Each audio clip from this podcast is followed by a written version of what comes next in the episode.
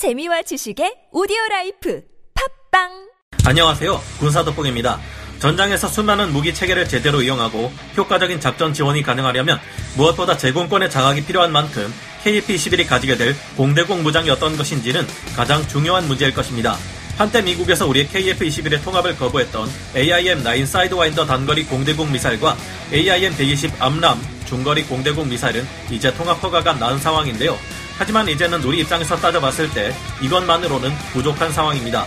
KF-21에는 미사일의 성능만 놓고 볼 때 더욱 발전된 영국 MBDA의 미티어 중거리 공대공 미사일, 독일의 단거리 공대공 미사일인 아이리스-T 또한 탑재되며 무엇보다 우리가 자체 개발한 뛰어난 성능의 공대공 미사일이 탑재되는 것으로 알려졌는데요. LIG 넥스1은 진작부터 우리 국산 공대공 미사일의 IIR 시커를 개발해 놓고 있으며 우리나라는 언제든지 강력한 성능의 한국형 공대공 미사일을 개발할 수 있다고 자신하는 상태입니다.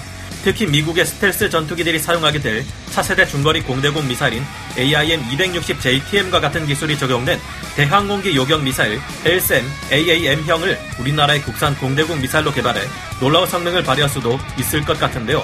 오늘은 앞으로 온갖 첨단 무기들이 날아다니는 미래 전장에서 활약하게 될 KF-21이 가져야 할 공대공 미사일의 성능은 어느 정도여야 할지 다른 선진국들의 미사일과 비교해보고 현재 우리가 확보한 국산 공대공 미사일은 어떤 성능을 가지게 될지 알아보겠습니다. 전문가는 아니지만 해당 분야의 정보를 조사 정리했습니다.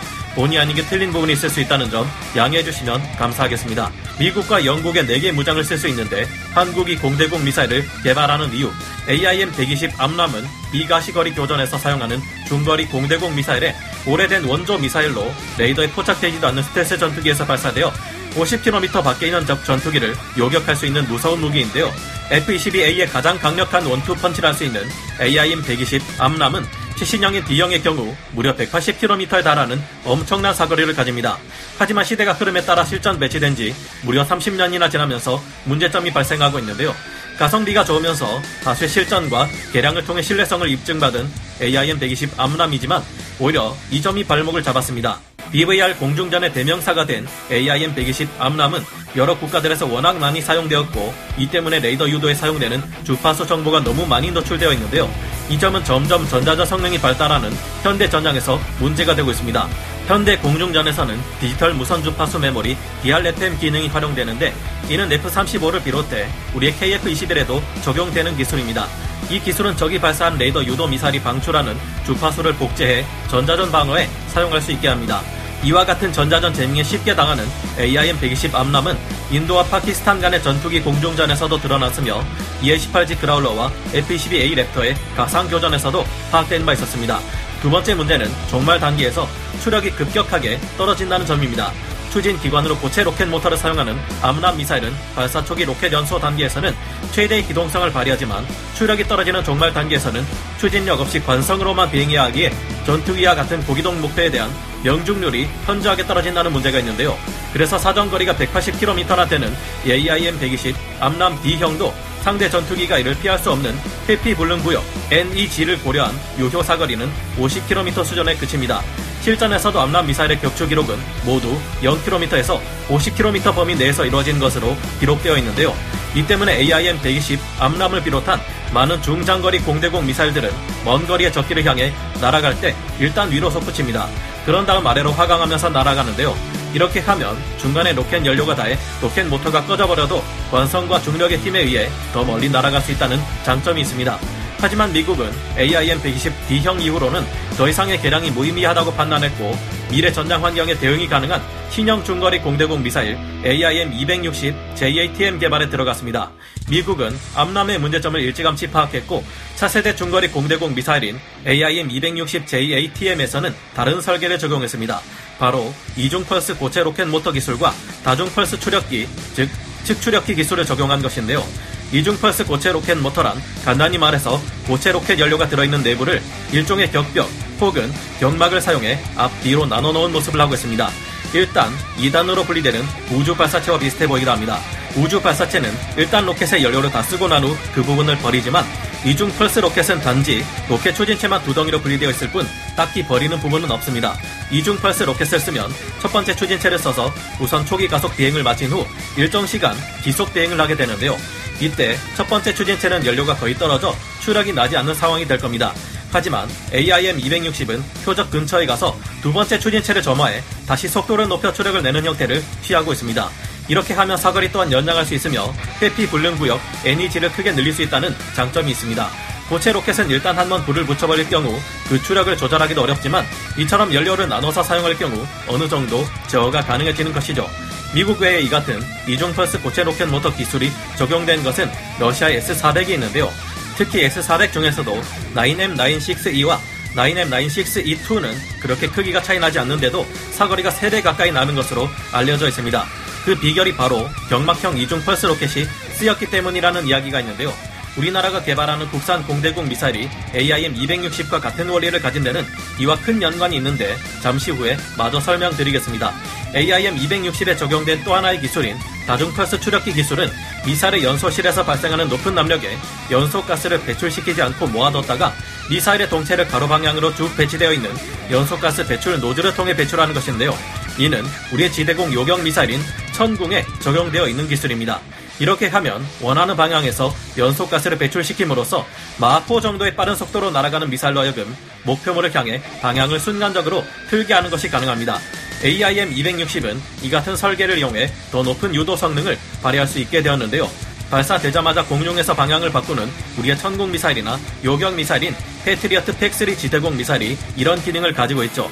한국형 JATM 공대공 미사일의 출현, 현재 우리 대한민국은 1셈이라 불리는 장거리 탄도 미사일 및 항공기 요격 체계를 개발하고 있습니다. 1셈의 대탄도탄 유도탄 체계 개발은 하나에서 이루어지며 대항공기 유도탄 체계 개발은 LIG 넥스원이 담당하고 있는데요. 이중 대항공기 유도탄인 AAM이 한국형 JATM이나 다름없는 막강한 공대공 미사일로 개발될 가능성이 있다고 볼 수 있습니다. 1셈의 AAM형은 우측함에 KVLS 수직 발사대에서 발사되는 함대공 미사일이지만 공대공 미사일로 충분히 개발될 수 있으며 될 경우 더욱 늘어난 사거리를 가지게 될 것으로 보이는데요.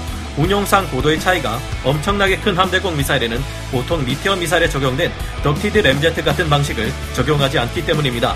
특히 L-SAM AAM형은 미국이 개발하고 있는 JATM처럼 경막형 이중펄스 로켓과 측 추력기가 적용되기에 긴 사거리에 뛰어난 정확도를 가질 것을 추측해 볼 수 있습니다.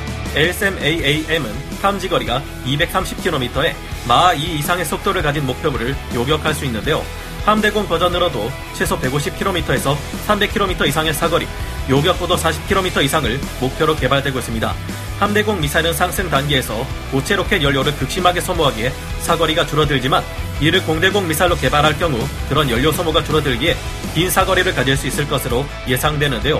물론 미사일의 크기가 줄어든다면 미사일의 고체 연료 탑재량도 줄어드는 만큼 사거리가 더 늘어난다고 장담할 수는 없지만 LSM AAM의 공대공 버전은 굉장한 성능을 가질 것을 기대하게 만듭니다. LSM AAM에는 천궁 대공 미사일 성능 개량 유도탄에 장착되었던 KU 밴드 레이더 탐색기를 개량한 것이 적용된다고 하는데요. KU 밴드나 KA 밴드는 전자전의 강한 특성을 가진 만큼 AIM-120 AMRAAM보다 더 나은 전자전 저항력을 가질 듯합니다. 아까 러시아 S-400에 이중 펄스 로켓 추진 방식이 적용되었다고 말씀드렸는데 우리 한국의 국방과학연구소와 러시아의 알마즈 알테이가 공동 개발을 진행한 결과 러시아에는 S-350이 우리 한국에는 천궁 지대공 중거리 미사일이 개발되었습니다. 우리가 짧은 시간 안에 이중 펄스 로켓 추진 기술과 고체 추진 측추력기 기술을 얻을 수 있었던 데는 이때 러시아로부터 기술 이전을 받은 것이 영향을 주었다고 볼 수 있습니다. 2030년대 이후 우리가 KF-21 블록3 개량을 거쳐 진정한 5세대 스텔스 전투기로 거듭나고 LSM, AAM을 기반으로 개발되는 한국형 JITM 중거리 공대공 미사일을 개발한다면 적어도 AIM-120 암람을 사용하는 지금의 F-35, F-22A보다 더 나은 전투 효율을 보여주지 않을까 하는 기대감을 조심스럽게 가져보게 됩니다. 현재 한국 공군이 보유한 ARQ-200K 전자전 포드와 KF-21에 장착될 DRFM 전자전 장비 또한 AIM-120D 암람 공대공 미사일을 재밍하여 무력화시킬 능력을 가지고 있는 것으로 추측되고 있는데요. AIM-120의 한계점이 노출된 상황이라 우리나라 남쪽에 있는 섬나라는 영국과 공동으로 미티어 공대공 미사일에 자신들이 만든 자국산 AIM-4B용 KA-밴드 A4 시커를 장착하고 있습니다. AIM-120D를 우리가 도입한다고 해도 이미 암람 시리즈의 공대공 미사일은 파키스탄의 동맹국인 대륙에게 핵심 데이터가 넘어갔을 가능성이 굉장히 높은데요. 게다가 미국은 자신들의 무기를 수출할 때 공격 기능 중 하나가 빠져 있다든지 하는 다운그레이드형을 수출하기에 이를 가지고 대륙이나 섬나라에 대항할 수 있을지 확실치 않습니다. 이런 점을 생각하면 우리가 미래 공중전에서 제공권을 가지기 위해 국산 공대공 미사일을 개발할 명분은 충분하지 않나 하는 생각이 드는데요. 이뿐만이 아니라 우리나라는 이미 해궁을 기반으로 해 AIM-9X Sidewinder를 능가하는 최첨단 성능의 단거리 공대공 미사일을 개발할 여력 또한 충분히 갖추고 있다고 합니다. 이에 대해서도 말씀드릴 내용이 많은 만큼 다음에 기회가 되었으면 좋겠네요. 오늘 군사 돋보기 여기서 마치고요. 다음 시간에 다시 돌아오겠습니다. 감사합니다. 영상을 재밌게 보셨다면 구독, 좋아요, 알림 설정 부탁드리겠습니다.